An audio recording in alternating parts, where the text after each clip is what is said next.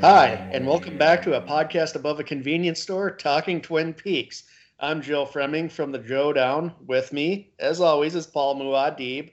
Hello, Paul. Hello.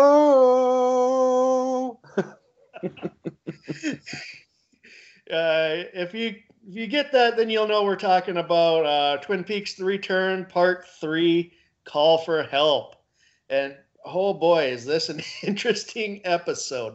Uh, what are your initial thoughts on this, Paul? Because I definitely have some. I have some as well. I love this episode. Um, there's so much symbolism and metaphors happening and just general Lynchian weirdness that I was so excited because I knew this one was coming. Man, I haven't seen it for a long time, but I remembered that there was this episode that was like this, and this is the one where I started to feel like now we're getting into the Twin Peaksy stuff. Yeah, we're also getting into the spiritual cousin of Eraserhead. Holy, yeah, holy shit! Yeah, we are. uh, this is probably the most Eraserhead Lynch has ever gotten since Eraserhead. Yes. And he saved it, saved it for Twin Peaks, the much anticipated return of his most commercially successful project. yes, there's a lot of callbacks to uh, to Eraserhead in this, uh, which I adored. yes. So uh, this uh, let's let's get into this, Paul, because it pretty much picks up where right when the uh, last episode ended. Uh, Cooper is falling through space after the the lodges are going through uh, chaos because of Bob's uh, fuckery. Fuckery. Yep. Yep. Uh, and he ends up falling into some weird purple smoke blob. Yep.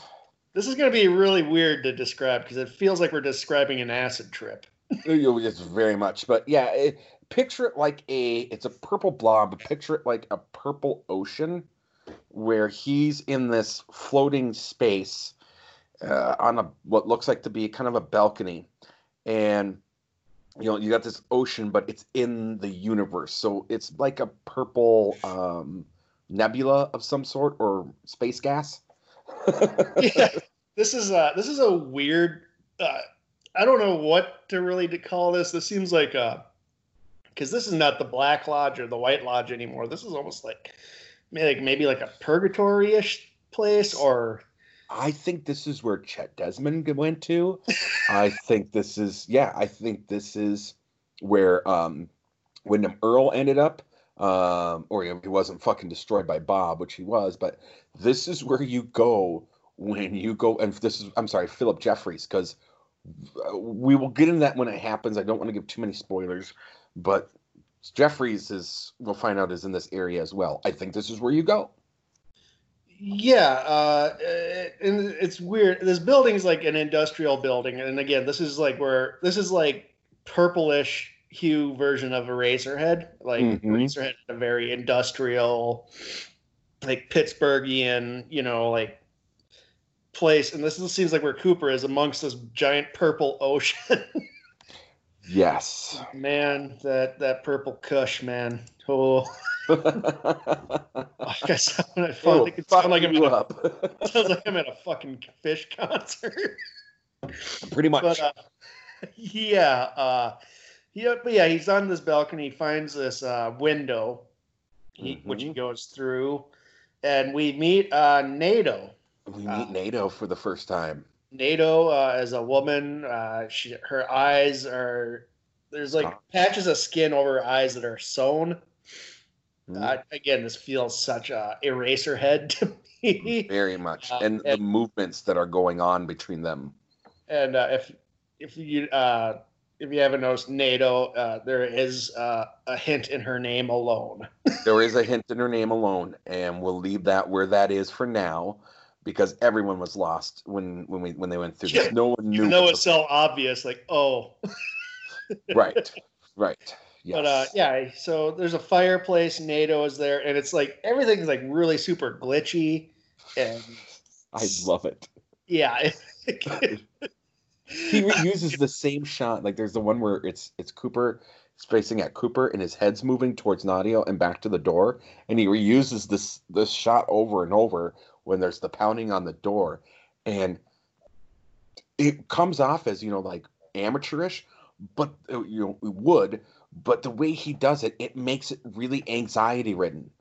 Yeah, he sets it. He, he sets up anxiety really well. David Lynch does. Uh, mm-hmm. that pounding because it's just incessant. It's just not stopping. Uh, and it's mm-hmm. freaking Naido out, and we don't know what's going on. And Cooper looks worried too.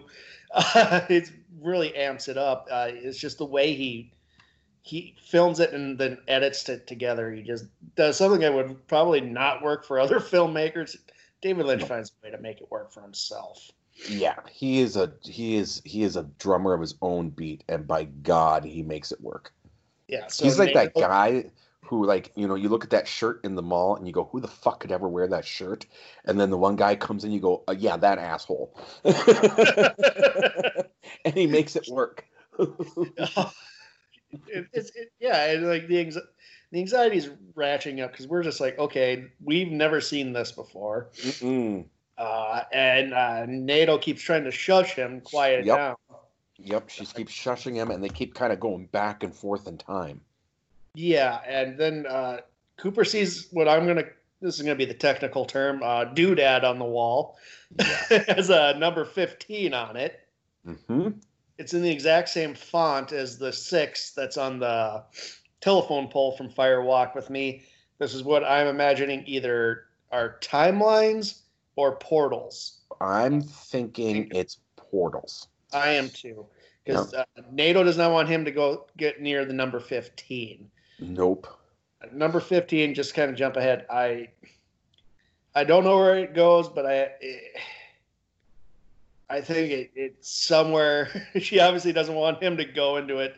I think it might be something to either to Mister C or something else. See, now this is this is what I'm okay. So I, I I actually did a little bit of research before this episode because I was catching numerology, and I wasn't. It's been a long time um, probably since middle school when we were in South, that I really fucked around with numerology. It's been a long time.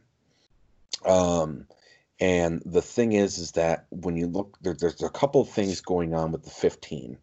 Um, but in the world of, of numerology, it is a it's a higher number, and it's but it's not. It's really interesting because the three is also an important number. It's represents it's what they consider the first truly odd number, not one, but three, because it's the one that has the beginning, middle, and end.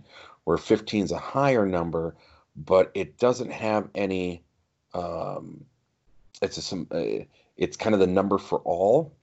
So while the 15 isn't nearly uh, as powerful as the three, it doesn't mean it's without religious meaning and being towards like a, a, a godly number. Yep. yes, I just took you on a ride of numerology right there, yeah. buddy. Yeah. Well, uh, what do you think that that what what where do you think that portal would have led then? I think that portal would have led to the doppelganger, to Mister C, um, but not in the way that he was supposed to. Um, yes. I, I think it would have gone in the wrong way, yeah, and Cooper the, would have been susceptible to him yeah, or something. We don't know. Mm-hmm. There's like so many things that they could lead them. Like another timeline it could have led them to, for all I know, given this show. Mm-hmm. Yeah, absolutely, absolutely. I mean, we know the six. We know you know we know where the three goes. We but I think that this is one of those mysteries of fifteen is a powerful number. We can assume it goes to the the, the Mr. C but it could have gone to Jowday. For I mean, that might have been where Philip ended up. Yeah, or it could be right to Jeffries himself, which it, yeah. I think at this point uh, Cooper should not be heading towards Philip Jeffries, considering another the doppelgangers. That's where he's heading to. exactly. Yeah. Yep.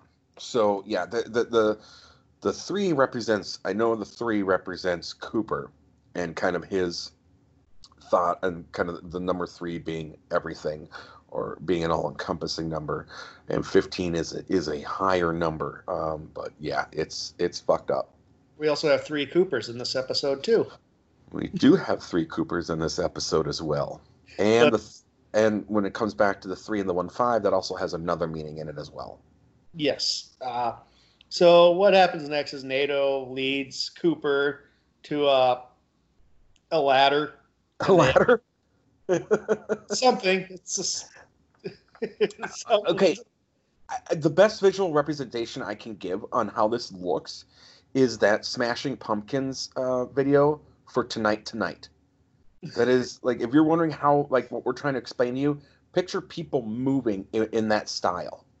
yeah. Uh, where they uh they climb up and through a door and they are in outer space and there's a giant bell looking thing. We'll see this something similar to this uh, at least two more times from my memory. Yep. Uh, uh, so it, this has significance. Uh, so what? Uh, yeah. So Naido, uh, she's walking around and she pulls a switch, and she's launched into space. Just launch the fuck off. We know where she ends up, though. yes, we do. but that's another one. That's a that's that's a whole Twelve nother episodes part. from now. Yeah, that's like 12, 13 episodes from now. Yep. And then uh, we get uh, one of the most blatant uh, references to Eraserhead is Briggs's head floating by, and it says "Blue Rose." Uh, this is this is uh, yeah. There's that scene in Eraserhead where Henry's head floats through space a lot like this scene. That's why Yes. I. Yeah, this is the Eraserhead episode. Like this, this whole return feels like it's a culmination of everything Lynch has done. I really think this is his swan song. I don't think he's gonna do another real movie. I don't think we're or, or a giant project like this. I just don't think we're gonna see it. No, I don't. He's so up there in age, and I think he's happier just doing small, like you know, short films and his paintings and his And his YouTube channel, his his weather channel. his weather channel. I think he loves the shit out of that. So yeah, I'm with you on that, Joe. yeah. And so then Cooper comes back down. The doodad now says number three on it. And things have settled down. It's no longer. Things longer have settled crazy. down. And somebody who is credited as American Girl, it's none other than Ronette Pulaski. Ronette Pulaski. Yeah, it's Ronette Pulaski. Yeah, uh, she's credited as American Girl, so I it's either her soul or whatever. It's just unmistakable. It's the same actress. Yeah, I, I think it's more, if I may, um, shows that even though she was never in the lodge and wasn't connected, if because she was there when Laura, like when you, people get involved with anything with the lodge, we talked about this in Secret Secret History, you get fucked up. And you're kinda- Packard and yeah, everybody was. Yeah, so I think that I think it is her, but like she's all fucked up because of the lodge. And uh, I do love she has a digital watch in this. I know. Uh, I, I think I caught it, but you probably did. Uh, Does it say 253? says 253. Yes. Uh, again, back with the numbers. What do they all mean? Uh, I think this is Lynch fucking with us a little bit because you know, before he started, uh, before this aired, he was like, "Look at the donut, not the hole." But he's giving us all these red herrings to donut holes. Well, and the thing is, is that um, it, the okay, Or was 2:53 a.m. when? look, and Or a 253 is actually the area code for the area of Washington that Twin Peaks supposedly takes place. Oh, really? Yeah, it's the area. Yeah, 253 is the area code in Snoqualmie, Washington. Yep. Uh, and so we get he's he's drawn to the doodad. Uh, then we get a we just get a quick glimpse at Mr. C driving his sweet sweet ride. oh, he's he's getting all discombobulated because he's supposed to go back to the fucking lodge. And yes, and he is getting fucked up, and he's driving that car very erratically. And then it goes back, and Cooper tries to touch the doodad, and he gets kind of like a little shock. Uh, and then the American girl says, "When you get there, you will already be there." And then he, uh, you better hurry. And he gets kind of starts getting kind of sucked into this thing. Mm-hmm. But she also says my mother's coming, which I think is Judy. I think I Judy, think that's Judy as well. Yep, you and I are in agreement with that. That's Judy coming to Yeah. fuck him up. I think Judy exists. Uh, I mean, we brought it up already. I think uh, Judy exists and Sarah Palmer. I think she, unlike Bob, she can come and go as will. She can, yeah, and she's She, she was just there because Laura was the one. yep. So it shocks him. He starts look, gets this goofy look on his face, and this is this is the look on Cooper until episode seventeen. So everybody strap in. We're in Strap for- in. they call it the return for a reason. It's Cooper's return to himself. Absolutely. Uh, very. Uh, uh, it's it's cool. Uh, it's just. Uh, I'll talk about it later, but I think it, this is kind of like a kind of symbolic for uh, uh, trauma. Cooper goes Mhm. through a trauma, and like I think a lot of people, when you go through a trauma, you end up kind of dull to the world a little bit. Like we see him as Dougie Jones. Yes. But- yes. But until we Uh, get to that, uh, he gets sucked through what looks like an electrical outlet, except for his shoes. Yeah, his shoes didn't go through, which was interesting. And then we cut to Mr. C just swerving. Mm, yeah. Uh, he flips his car, and we keep he keeps uh, he keeps showing his the cigarette lighter, uh, Which I that He was supposed Cooper was supposed to come through that cigarette lighter. yeah that might have been fifteen, or I think that's how the lodge wanted Mr. C to come back. Come back. Oh, yeah, yeah, yeah. Yep. he yep, looked really paranoid looking at it. I think like Yep. electrical outlets are also ways or portals to like last ditch effort or whatever. They can pull you back in, but Mr. C has a tri- he has a card up his sleeve here, everybody. Mhm. Uh, you see, they flux. we get, all of a sudden get magically whisked away to Nevada. Well, before we that, before that, you got Mr. C is doing his best not to throw up. Uh, Yeah. Before we Yeah. get there, he is fighting violently not to throw up.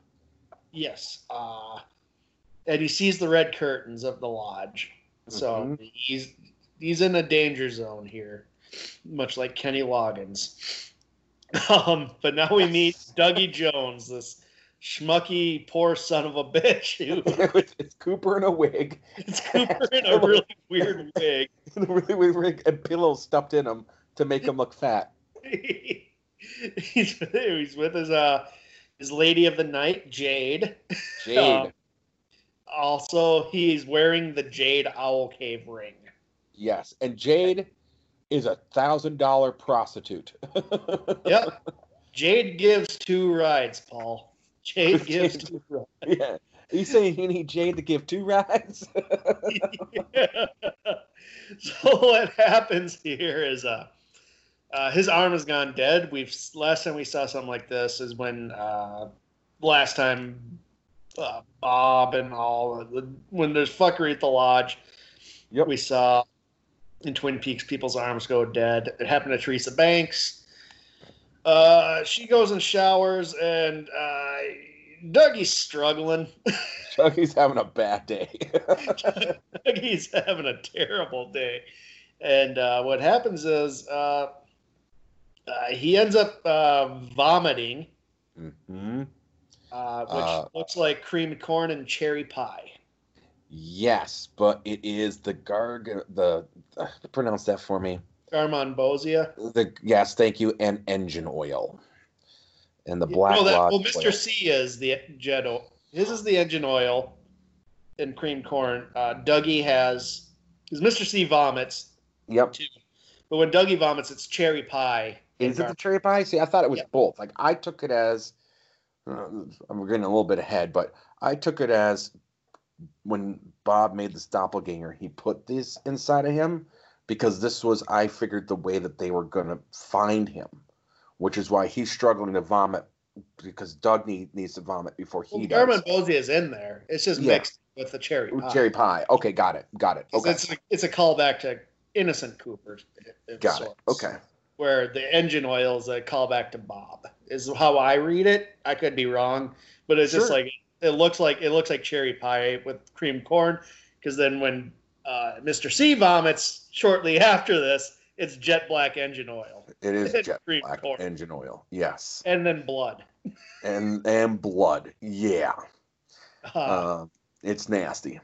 and so uh, all of a sudden, uh, Dougie's he's in the Black Lodge.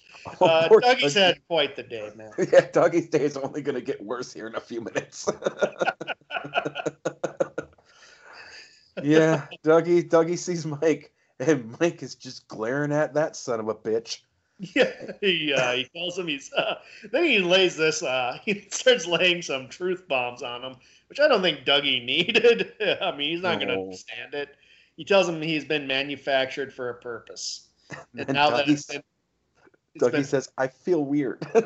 yeah, I feel weird. And then he shrinks, loses his weight. The ring falls off, and his head turns into a giant black fire, yep.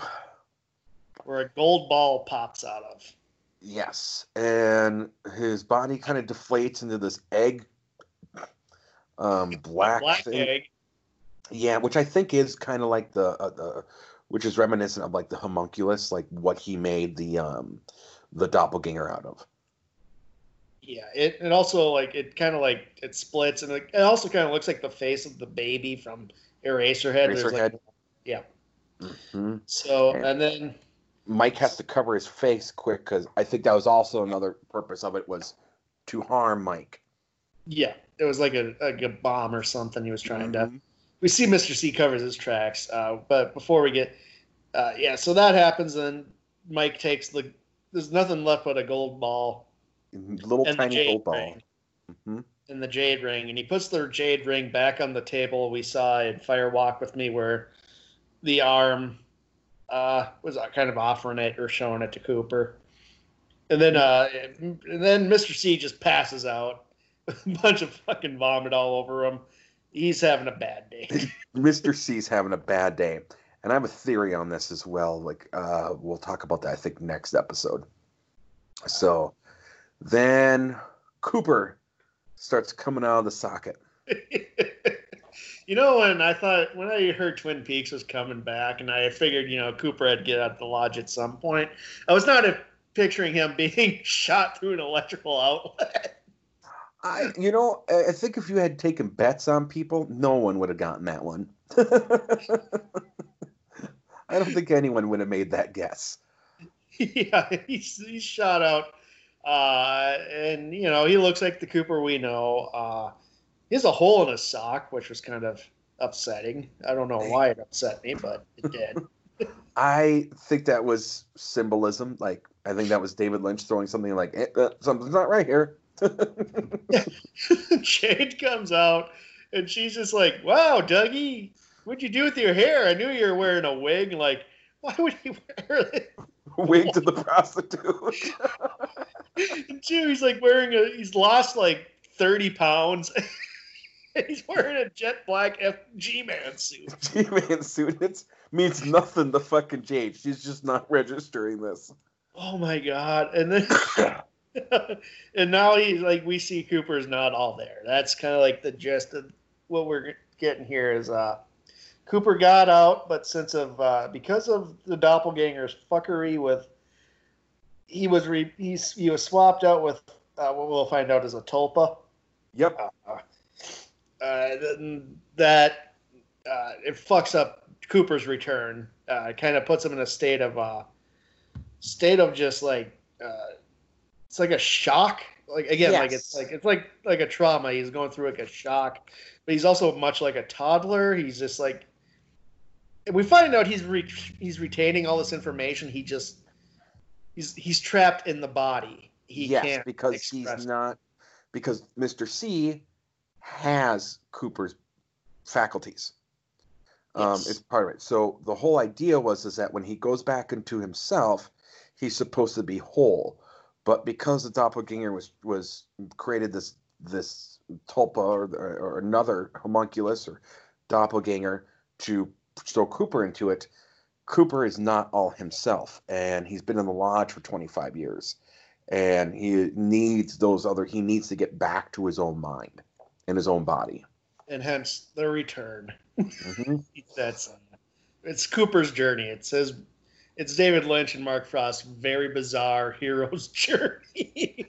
very bizarre hero's journey, and you know, she, Jade is just you know she's not noticing anything about him like she doesn't give a fuck about Dougie. This really. is a common thing with this, though. Like nobody thinks there's anything wrong. Like it really stands to how fucking weird Dougie was in real life. As we'll Right. see, nobody's phased by his awkward behavior.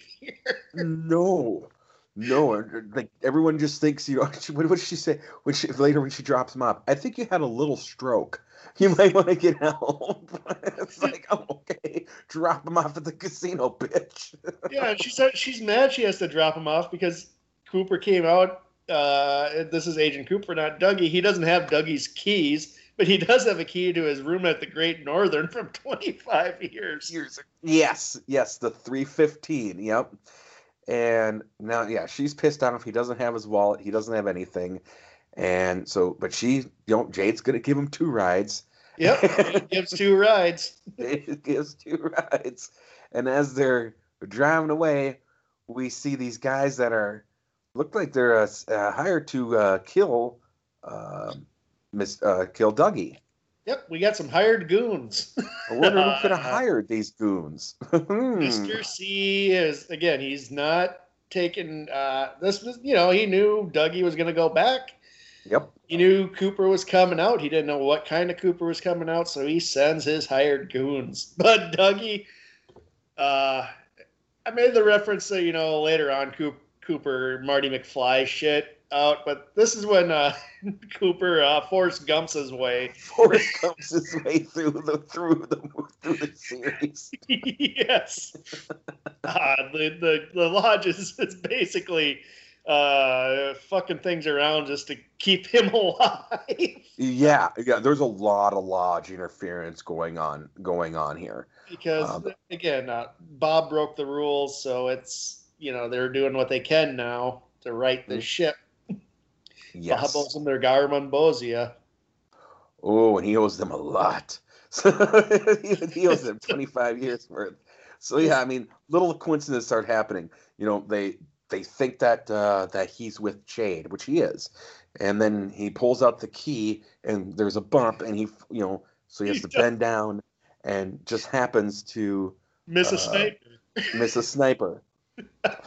so what they do is they put fucking a bomb on Dougie's car and go away.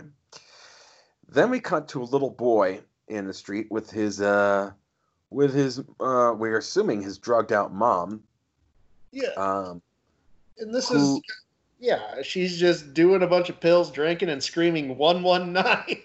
119. Now, I, I think the reference of that, there's a couple things. We find out later on that there is some drugs going around that Mr. C um, has been uh, has been a part of, and it f- kind of fucks with people. It- It's like a it's like a weird cut lodge drug, and um, she's using this drug that we'll find out. So what I think's happening is is that she's trying to call for help, but because people talk backwards in the lodge, it's coming out 119, 119, and no one's understanding it. Yeah, I agree with that. It's uh, it's either the drug to me or her proximity to lodge going ons. Yeah. especially with Cooper coming out, might have reverberated. Uh, we'll see it in the. I believe it's either in the next episode or uh, we have uh, Mr. C casually, and it took some viewers uh, double take, but they figured, you know he speaks backwards, and it's it's very subtle. It's very subtly done. It's so it's very it's, subtly uh, done. it's lodge fuckery going on, and it's kind of Mhm. tracking up the time. Well, and we're gonna find out that that that that drug. It's I mean we don't really get it's it's, it's a minor storyline in this one, but that drug fucks people up really really Yeah. bad.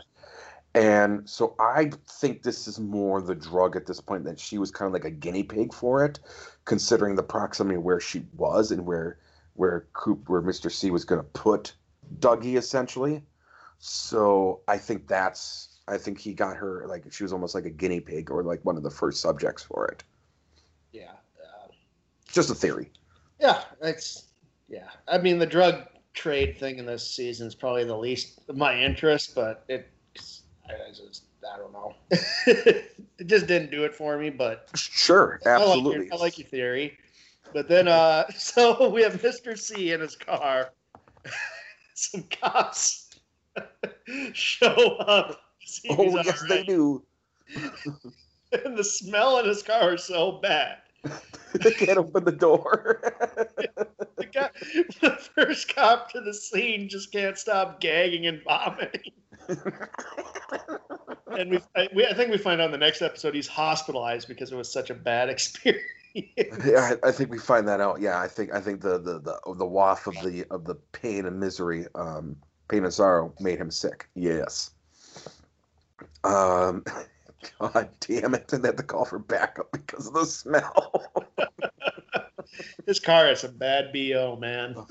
oh man, you know that's what happens when you leave White Castle on there for in the hot sun for fucking twenty five years. oh God. So then we get to the sheriff station. And this is a total fucking shit move by David Lynch because now you think you're going to get to regular Twin Peaks. Cooper's out. We're going back to Hawk, Lucy, and Andy. Yep. But everyone's different. yeah, everybody's different. Uh, uh, Lynch likes to play it slow and stretch scenes out. Uh, sometimes it works, and sometimes if you feel like the characters are like Dougie are suffering from a stroke, mm-hmm. that's how I felt here with Lucy and Andy because they just they seem abnormally uh, just not with it. Like yes. Hawk, Hawk is like you know kind of on the ball these two just they look like they're acting like they've just been eating paint chips their whole lives. well, and I think it goes to show like, you know, they were never the smartest people. And now they're old. And this is I think Cooper's interpretation of old people that were never smart. yeah, uh, but he stretches this out. And it does have some callbacks. As uh, they're going over all the evidence from the Laura Palmer case, uh, looking for something that is missing. um, uh, nothing, Andy's like, "There's nothing missing," which Hawk is like, "Well, if, if it's if it's not here, then how do you know it's missing?" yes, if it's not here, then how do you know it's missing? And then Lucy freaks out because she sees the chocolate bunnies from the first episode. Yeah. uh, found uh, it was part of the evidence. Uh, Cooper even says in his uh, little uh, note to Diane, chocolate bunnies. Yep. Diane, I'm holding in my hands a box of chocolate bunnies. yes. The chocolate bunnies make a return. The chocolate bunnies return. Well, Sans one because Lucy ate some evidence because she thought it would help her gas. which which Andy asks if if, if Indians use chocolate as a remedy. He doesn't say Native Americans because remember he said it's something to do with your heritage. You're an Indian, right? Right, Hawk? yes, Andy. yes, Andy and Lucy. Yeah. Hawk has the patience of a saint. Here. He sure does. And then he's like, "It's not about the bunnies." he's like, "Is it about the bunnies?" he's like, "No, no, it's not about the bunnies." no, it's not about the bunnies which then we cut to Jacoby. yeah, this is another one of those like Lynch just fucking with you. Long drawn out scene of him just painting gold shovels. Yes, yes, he's just he's got a thing set up and he is painting shovels. Yeah, I mean it, it comes back at least like with this uh, longerish scene. It, it pays off because we know eventually down the road what he's doing. There's an egregious scene, but some people like later on. I don't. It's a guy sweeping for five minutes. Yes. I just I'll just fast forward to it because it just it doesn't add anything. It's just it's just fuckery. I don't. It, it, it you know, in the first... I love Lynch, but I, I'll call it when I call it, and that's just that's just fuckery.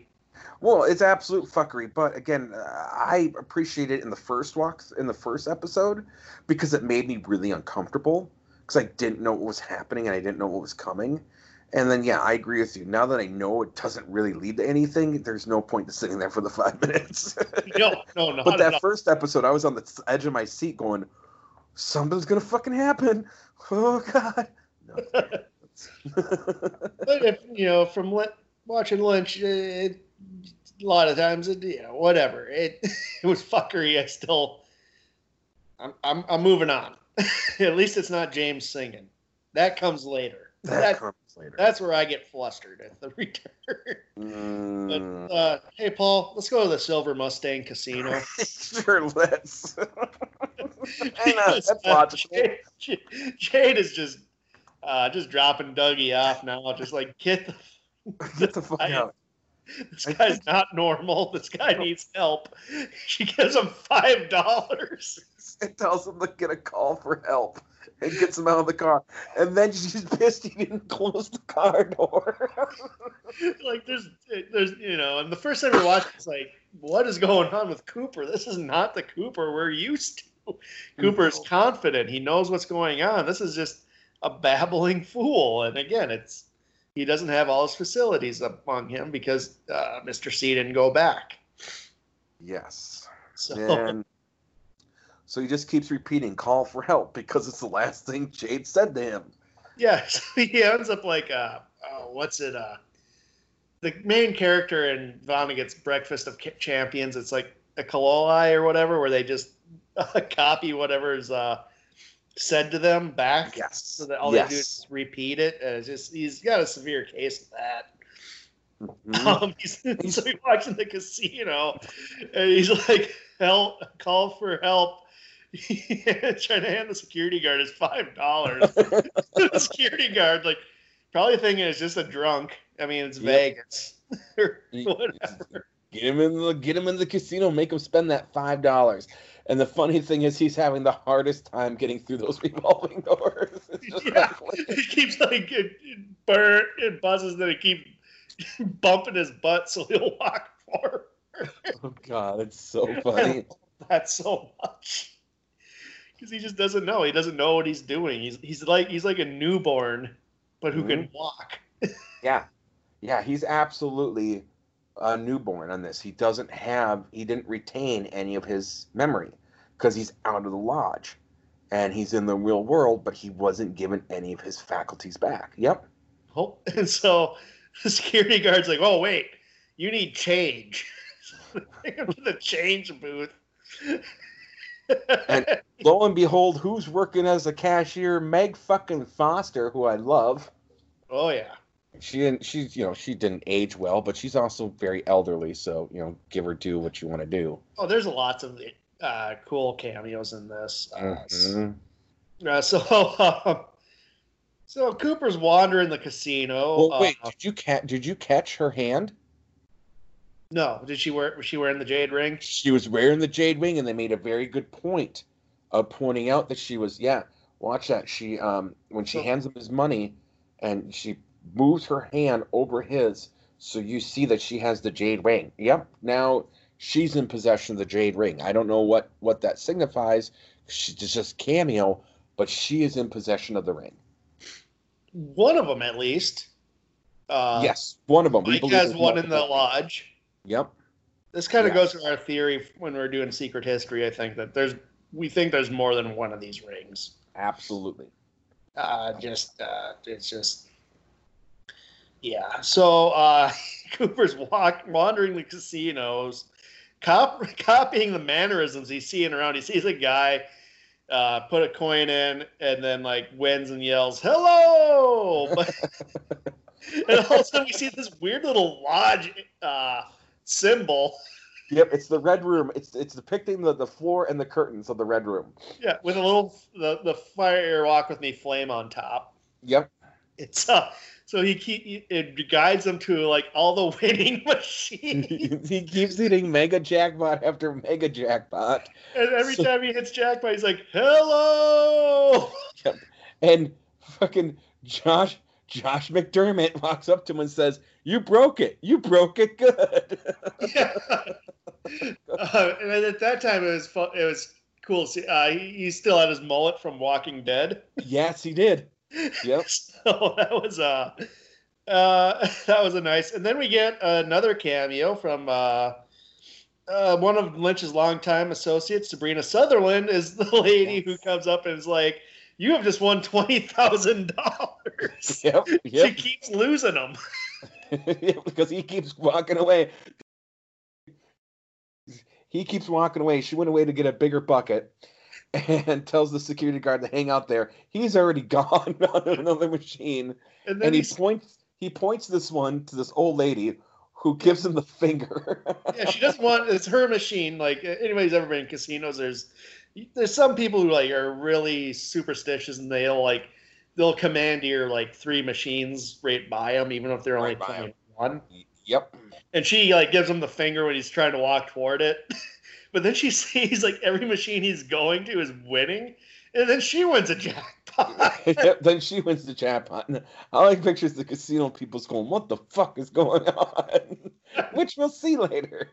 Yeah, if you're wondering if the casino's upset that they're losing all these jackpots in one one 10 minute span, you'd be right. They are going to be pissed. They are gonna be pissed. Uh, but hey, Paul, Paul, yes. Uh-huh.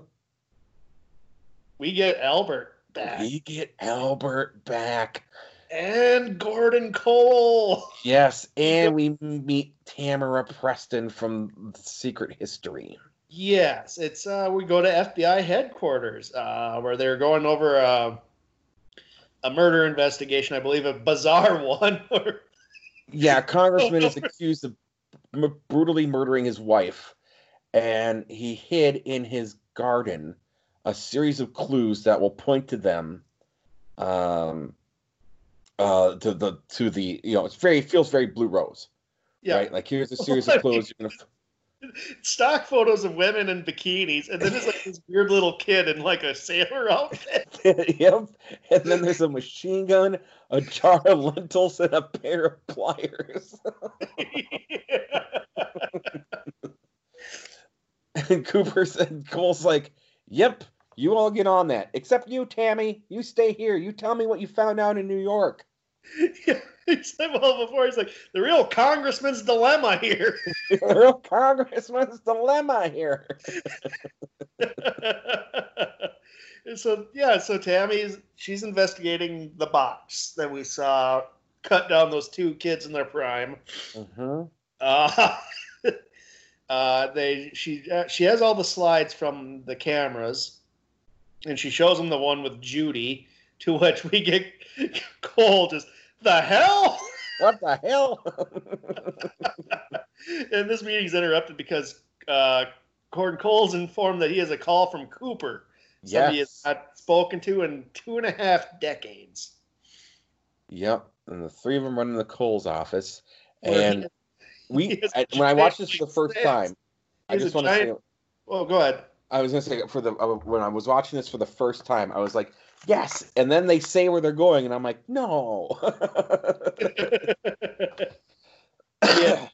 we go into Cole's office where he has a giant uh, photo of the first explosion at White Sands, the Trinity test, which that's is a, a, a callback again. If you read Secret History going in, you're like, oh, that's a that's a clue. That's a red herring. yep, yep, and that's gonna that's also foreshadowing. Foreshadowing, yes. foreshadowing later. Yep, I'm still trying to figure out how we're going to review that one. I'm so excited to review that one, dude. I, But uh, Albert, we're heading to the Black Hills of South Dakota. I'm like, son of a bitch! No, no, no! Go to Las Vegas. yeah, it does the bait and switch. Uh, we we were kind of hoping Cooper was discovered at the casino. Uh, no, uh, it's South Dakota, and we. I mean, it doesn't take much to figure out the cops had gotten uh, Mr. C while he was in South, South Dakota. And So Albert, and Albert says one of the greatest lines because it's Albert, the absurd mystery of the strange forces of existence. which is a uh, it's a subtitle from Ronnie Rocket. Yes, yes, it is. Yes, it is. It is a subtitle from Ronnie Rocket, and then he says he wants a truck full of Valium. Valium. Oh God. Oh, I'm, Albert should have had his own show. Damn it. he should have had his own show. Oh my God, yes. The Twin Peaks spinoff should have in the '90s should have been Albert. Been so good. It would have been so fucking good. Yeah, I I would I would dude. Yes, I would. There's there's I I will somehow find that dimension for the Albers. yeah, well, we just build it into existence, so it's yes, out there. It's out there. And then uh, yeah, so Ronnie Rocket also was Lynch is going to make his follow up to Eraserhead. It's a it's an unfilmable movie for the most part. Uh, uh, just a little. It, been in development hell since he came up with the idea. Uh, I don't think he'll ever get to no. it. He's no, alluding to it again. This feels like a his his swan song, so he's put everything in there. So like, and yeah, and if you're interested in it, you can find the screenplay out there. And uh, if you read Room to Dream, he also they go into detail about Ronnie Rocket, uh, some of the plot. Uh, it's very strange. it's a very it's a, much in the vein of Eraserhead. Uh, mm-hmm. But uh, we're not here to review Ronnie Rocket. We're here. No, to... we're not. We might we might someday, but oh God. maybe, maybe, instead of doing episode eight, we should just do Ronnie Rocket. Read the screenplay and try to explain to people what it is. That instead of trying to explain episode eight. No, no, we won't oh, do that. And then we know it's coming to the end because we're back at the roadhouse and they got the cactus blossoms to come in. Oh god, it, this was another like uh, much like chromatics. I had not heard of cactus blossoms. Yeah, neither had I. And then uh, this really turned me on to them. I really like them. They're really kind of like that '60s kind of like.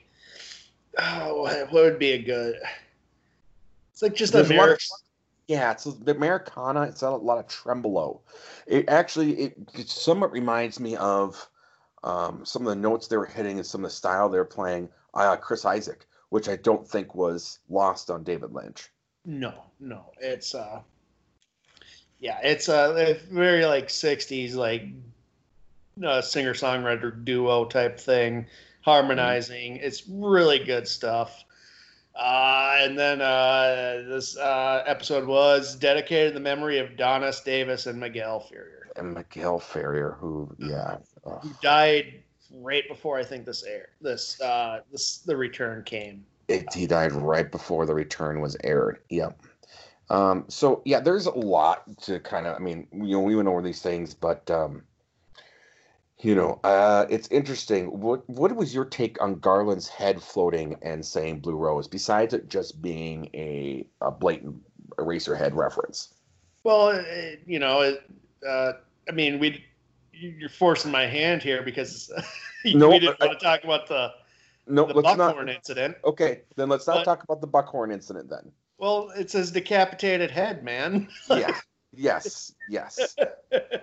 yes, it's it's, it's, he's still in the lodge. Like Mr. C was able to kill his physical body, but not his essence. Yes, which again, which you know, we're where, again, I think Cooper ending up there, seeing Garland ending up there. This is where people go when they get lost in those lodges.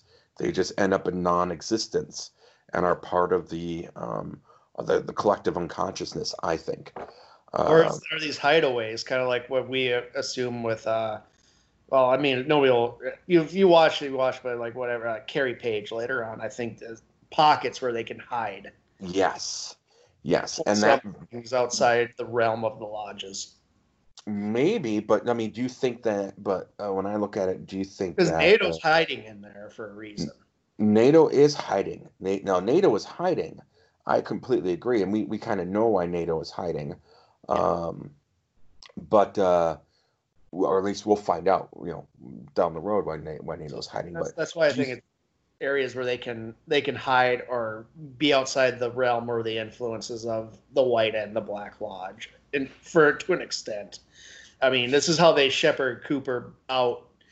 Uh, he, they have to get him out this, this way because he can't go out the traditional way. Because sure, the traditional way is upended because of Mister C's fuckery it is upended because of Mr. Mr. C's fuckery. So then, my question to you then is, what do you like? Do you think that like uh, um, Jeffries and uh, Desmond, uh, Chet Desmond, were also shepherded to this area? do you think it was something separate?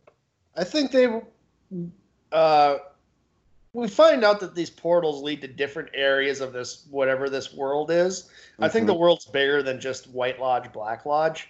Absolutely. So I think you know they probably passed. I think this is. We don't know where the six goes, so I don't know where uh, uh, Chet Desmond went because that was mm-hmm. the portal I believe he went through. Yes. And I this one it could be the uh, the Jeffries one. Uh, yeah, I don't. I just think these are just. It's, this this episode ex- explores the idea that there's more to the the dualism of the white and black lodges. There's a whole world of this out there that we'll yes. like the woodsmen have their area of it, and to enter them, you have to be in specific parts of the world and I think you nailed on something um, that I believed as well as so for a long time we, we know Lynch's love of duality, but I think as Lynch has gotten older, he's seeing that while there's duality, there's always this sublayer, and I think this is something he's you know he's on the trans uh, uh, trans uh, what is it? Uh, transcendental meditation. Thank you, and so there's these nuances and these these flows and these ebbs between the two. And it's not always just you know, black and white there's this whole underground almost like a um, ant hill or ant uh, an ant farm uh, underneath it and um, i think this is what he's kind of showing here is that yeah you've been looking at the black lodge and the white lodge but you haven't been looking in between the black lodge and the white lodge and that's yeah. where I'm taking you. Yeah, and we that's almost on the nose because that's what happens. Cooper falls through the cracks in the Black Lodge to get here. Yeah, absolutely. And again, this is just, I don't think it's, uh, I, I kind of feel like it's Lynch hitting you over the head saying, fuckers, pay yeah. attention.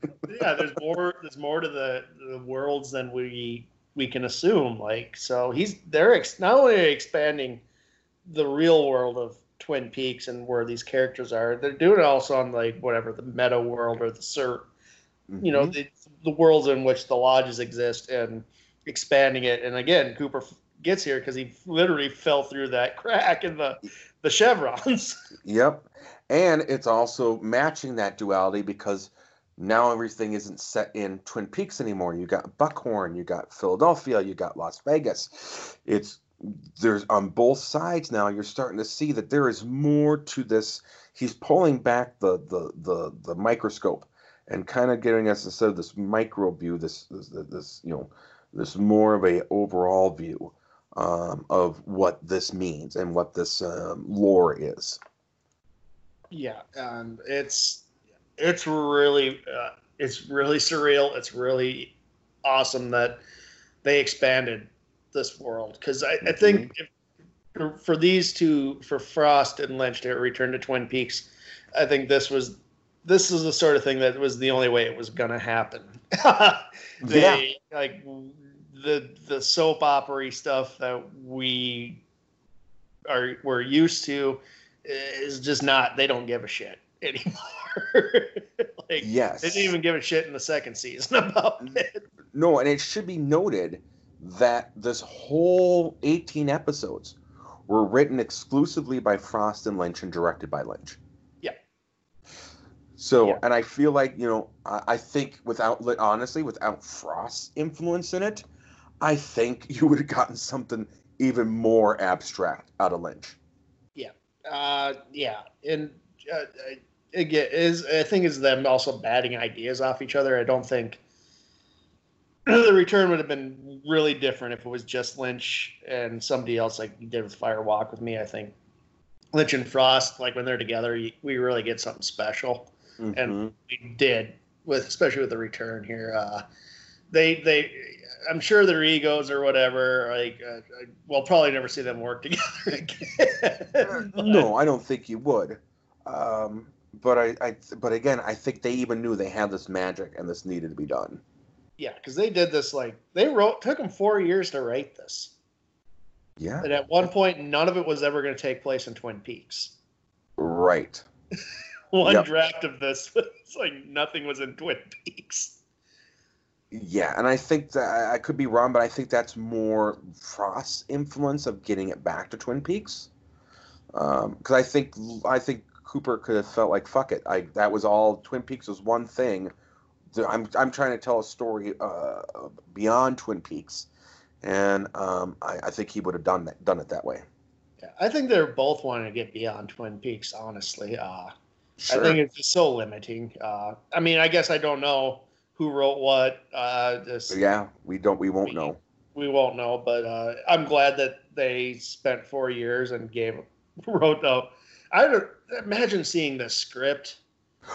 Could you imagine writing this script, Joe? Could you imagine trying to have the balls to go to like networks and be like, "We want this made." yeah, that's insanity, dude. Where, where's the damn insanity. fine coffee? We don't want that anymore. No, I, will give you thrown up cherry pie. How do you like that, you prick? yeah, cubed up cream corn. oh my god. Yeah. Um, it Can we is... get Cooper? No. well, I'll give you. I'll give you Cooper. I'll give you Cooper. I'll give you a Cooper. I'll give you a Cooper. Oh my god, so funny. Um, that Showtime game, like, let them do it, man. Uh, uh, yeah. Well, it almost didn't happen too because Lynch wanted a lot more money. Yeah, well, it went from a nine. This was really going to be nine episodes. Yes. And uh, the script was so massive, and the ideas they had were so massive that they needed to increase the the episode run. Mm-hmm. Uh, so like when that happened, like the budget increased, and the, the the guy who was in charge of Showtime was overseas. He didn't know any of this was happening until he started reading in the press. Apparently, one of the underlings were like, well, we can't approve a larger budget. Uh, we didn't know. Everybody thought it was like, oh, Lynch wants more money. No, he wanted it because they're going to make instead of nine episodes, is going to be 18. Mm-hmm. Yeah, and, and I be- and I believe the Showtime guy said, if you want to make fucking 20, you want to make 29 of these episodes, go for it. Yeah, but like he didn't know what was going on, and then of course once it leaks in the media, because Lynch went on Twitter and said, "I'm not doing it." Yep, and everyone and walked. Everyone out. walked. Everybody walks uh, then people, it, it, took like months, but mm-hmm. I, you have to remember this is like Lynch walked away, and everybody walks away. Uh, they have to renegotiate everything because the episode runs are going up. So that means you know you have to reevaluate the costs and the the production crew and all that. I mean this this isn't like turn around overnight. Mm-hmm. You're taking a project and expanding it like that. Uh, you you have contracts to sign and all that, so it, it took a while. Yep. And I kind of understand Showtime's stance on this. Like, well, we don't want to say it's all good and done, and then be like, well, Kyle MacLachlan's not available for half of this, or exactly, you know, so and so is not available for this. Uh, we can't, you know, the lighting crew is not available. right. So much Little going did we know Kyle MacLachlan was going to play four fucking characters in this thing. no shit. he gets four roles, and Michael Anderson got zero. Zero, and the guy that did the voice work for him is uncredited. oh, I have a feeling it's probably Lynch. I have a feeling too. Um, no, I, I, you know, and I think that's crazy. I mean, this really also speaks to to me. Uh, Kyle MacLachlan is so underrated as an actor. Yeah. Uh, he is. Uh, it's unfortunate because he just made some bad choices after Twin Peaks that just kind of. Yeah, I mean, he had the looks, he had the ability, he had the star power to be a leading, to be an A-list leading actor. And then he did the Flintstones. And then he did the Flintstones and show and Showgirls, which I don't blame him for Showgirls. What everyone was sold on Showgirls uh, was not what they got on screen. Yeah, and, and plus it, it's a, it's it's got it's, it's got its cult status. It's much more respected now. It is. It, uh, it is. I haven't watched it probably since it came out. When I was probably at an age, I was way too young to watch it. Uh, yeah, you know, yeah, you and me both. To have both. of parents who didn't care what the hell they rented. Yep. Yep. Agreed. Agreed. My parents were one of those. They didn't. They didn't really pay attention to what I was renting. but uh, you know, it, it, you know, Showgirls is directed by Paul Verhoeven. Yeah. Verhoeven. I mean, the guy Total Recall, uh, fucking all sorts uh, of RoboCop. uh, RoboCop. Yeah, I was gonna say RoboCop. Yeah, but then after after that, after Showgirls, his career dropped too. Um, It was really really un- unfortunate. So yeah, I mean, seeing him even even the short time where he plays Dougie, he's a you believe he's a completely different character. You, you he just looks like a used car salesman. Mhm. But I mean, the juxtaposition between Dougie Jones and Mr. C Oh yeah. is, uh, you know, that's demanding of an actor. Yeah, uh, and it's gr- it's amazing he was able to pull it off. It it, it does show he, he has the chops to do it. Uh, Yeah. and uh, it shows that uh, a bubblegum tree can be just as effective as Michael J. Anderson, which really tells you about his acting Yeah, absolutely. You know what I thought was interesting though with this one, and just you know, as we're getting to the end of this episode, was I, I was taken back by, um, you know, the, the first of all the nudity in part one, and then Jade being full nude in in in part three. I, I, that kind of threw me off because it, you know that totally. I mean, I get Twin Peaks. The original was in was in um, uh, a network, but I feel like Lynch did it because he just could do it. You know what I mean? Yeah. Oh.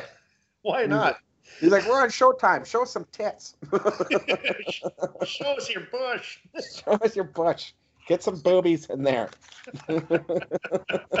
Get a close up. I'm sure he took advantage of it. I mean, I mean Lynch is no stranger to uh, adult material like that. No. Oh no, he's not, sir. I mean, have you seen Mulholland Drive? Oh, exactly. I, you know, and I, I was also thought about this where, where you know Kyle MacLachlan's playing four characters. Um, it, it says a lot that he was up up to the snuff to do it because I do think that was part of his original intention with Lost Highway, showing that duality. But I don't think the actors involved. That's why it switched between uh, Bill Pullman and uh, Balthazar Getty. Um, because he needed that juxtaposition. I don't think either one of them could do both. yeah. Uh, eh, yeah. I mean, I I, could be wrong. That's just a theory of mine. I agree. I it's just pulled off more successfully here when you have the same actor because it kind of Yeah. makes the point a little more. A little more. I mean, again, you look at the horrible things, and we're going to look at the horrible things that Mr. C fucking does. And, and then you go back to Dougie with a tire on his head. Yeah. oh, uh, and I'm excited to talk about Mr. C's uh, arm wrestling over the top moment. I'm Oh my God. Yes. when I turn my head backwards, I'm more like a machine. Just wanted him to recite that line. oh my God. That would have been brilliant. And yeah, then that's, uh, you know, and Fucker Ray. Fucker involved in that big time, too. So I'm looking forward to seeing that. Ah, but yeah, but uh, we'll get some of that. Uh, next next week's episode is going to be an interesting one. Uh, we get kind of a reunite re, reunion with uh Cole and what they assume is Cooper. Yep, and Albert and someone we haven't seen before. yes. So that will be really interesting. Um, and yeah, I'm looking forward to talking about that little part that you're that you mentioned. Yeah, I Uh, didn't catch it the first time either. I, I- I I'll be I'll be blunt. I didn't either, but the way but I know the way it was said didn't register with me. And I was like, wait, what? But I was like, okay, whatever. It was just me not getting it. Yeah, I Uh, thought maybe it was just. I yeah, I just maybe I thought it was maybe a mistake or whatever. I don't know. I was just Yep. yeah, I was so involved with everything going on that.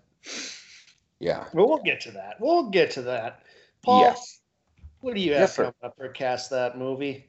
Um, so as this episode's going up today, uh, the cast that movie will be the King of Kong, uh, Dream Project, uh, with the um, John Carter um, uh, recasting the 2012 Disney bomb uh, that was John Carter. What do you guys have going on with the Joe Down? Well, we're in sports month. Uh, this week, uh, I haven't posted yet. It'll be posted this week. We did uh, Mr. Baseball, Tom Selleck. Oh God, you didn't. That's such a shit movie. Oh, it's the most forgettable baseball movie I've ever seen. It's Uh, yeah. really um, well, is. it's up there with Major. League Three. It's worse than that. And at least in terms of like being memorable, it just it's just it's so vanilla. just blah. But then after that, we got Bull Durham. Uh, Mm, oh, one, okay. I, one of Kevin li- Costner's 500 baseball movies. I actually like Bull Durham, so I'm interested to see what your take on that is. But uh, I think I only like that because of Susan Sarandon. Oh, hot take. I do not like Susan Sarandon. oh, really? Yeah, I don't know. I just something about her. I've just never, uh, just never registered with me. Oh, Don't I know love why. her. Don't know why. Just, just one of those things. Yeah, I get the appeal. I just, it's just for me. It's like it just doesn't do anything for me. But uh, you know, I'm a weirdo, man. I watch Yeah. Mr. Baseball. You know, what do I? well, well, you know, I mean, I, I, I mean, the appeal. Yeah, I understand you get the appeal. I mean, the appeal was enough for Christopher Guest. So, you know, what do you do? Yeah. so, um, yeah, I like, I, I like Susan Sarandon. That's me. Um, but uh, yeah, I- it wasn't a bad movie. Um, um, I, I'm interested to see what your take on it's going to be because I feel like it's, um, um, I feel like it's in your warehouse. Yeah, well, I, I remember I saw it when I was real little. Uh, I just, you know, uh, sports movies are just not. I'll watch. I'll watch the hell out of sports documentaries, even though I don't like watching sports. Mhm. I'm just weirdo like that. Like those thirty for thirties, like I can just plop down and watch the hell out of those. Uh, sports movies, I'm just like, uh, all right. it's a it's a struggle. It, yeah, yeah, I get it. Um, I get it totally. It, it is, it is, it is difficult. Um, But we also have another podcast this week. yes, um, we do. We got the There's off- Eats and bobbleheads. talking office. Talking office. What's uh what's the episode coming out this week? I And I think it's episode four. Uh, the Episode- alliance. oh the alliance. The alliance. The alliance. Oh my god. I love I love getting your reactions on that. It's yeah. Yeah so so you know again if you guys don't know so what it is is um we are going through with um uh, the joe or scott from cast that movie um along with joe and myself. Um it joe is i mean scott is a super super fan of the office and has watched it numerous times. Joe is a fairly good fran- fan of it. He really enjoys it um and i have never fucking seen it um, a full episode of it. Um, uh, so what it is is it's me watching it for the first time, and these two are going are going to be talking more about it and kind of things like that, and they're getting my reaction ten years later, essentially, of what I think about the episodes. yeah, and so far uh, you seem to be enjoying it. The the pilot was a rough one to get. Pilot was well, and again, you know, if you haven't listened to it yet, I'll tell you right now the reason why is because it was just it was such a blatant ripoff of the UK one that it, you know, unlike Shameless, which took a lot from the UK version uh, uh, over here, um, it worked. Um, it, I think it's because it was on, you know, premium channel. I don't think you could do uh, The Office appropriately uh, on network. the UK one Not, on the Gervais version. Yeah. yeah, no. And um, so no, but after that, I started. I, I really beginning to like it, and from you guys have told me, this is not the strongest season of the show either. So I'm really looking forward to getting into some of the more um, well uh, respected seasons. Well, we did Diversity Day, which hands down is one of the just Oh one of the funniest things. Oh my- that episode still makes me laugh about a lot of things. when Chris Rock can do a routine and everybody says he's great and brave, but I do it, everybody says I can't, and I get trouble from mm-hmm. HR. Is it because I'm white? Yeah, Michael. Yeah, Michael, it's because you're white. Oh my god! And then he starts screaming at what's her name when she comes in after having to go out for a meeting. oh, Oh, oh my god! oh, Yeah, when he's trying to stir the melting pot, and she rightfully slaps him in the face. oh my god! And then and then have him say the pulse of, well, now she knows how it feels to be a minority. Oh, oh poor Kelly Kapoor. Oh, Just Kelly. walked in at the wrong moment. Oh, so so so difficult. Yeah. So yeah, you should guys should be listening. Oh, I have news for you as well. Um, News. yeah. So we have been on SoundCloud, iTunes, and Spotify. Um, over the next couple of days, we are going to be added to Google Podcasts as well. Oh wow. Yep. Nice. Yeah, we're gonna be. Yep. So this will be the this podcast will be on uh, Google Podcasts and Cast That Movie will be on Google Podcasts. So I I have to work with Scott because Scott handles um, the beats uh, bears beets and bobbleheads. So I'm gonna try and get him to get that on um, uh, Google as well. Awesome. Yeah. So other than that, what else? You got anything else going on, bud? Nope, that's it. Uh yeah, I think uh yeah. This is it. Uh I guess unless you have anything else to add. I don't at this time. No. Well then Paul, just remember, Jade gives two rides.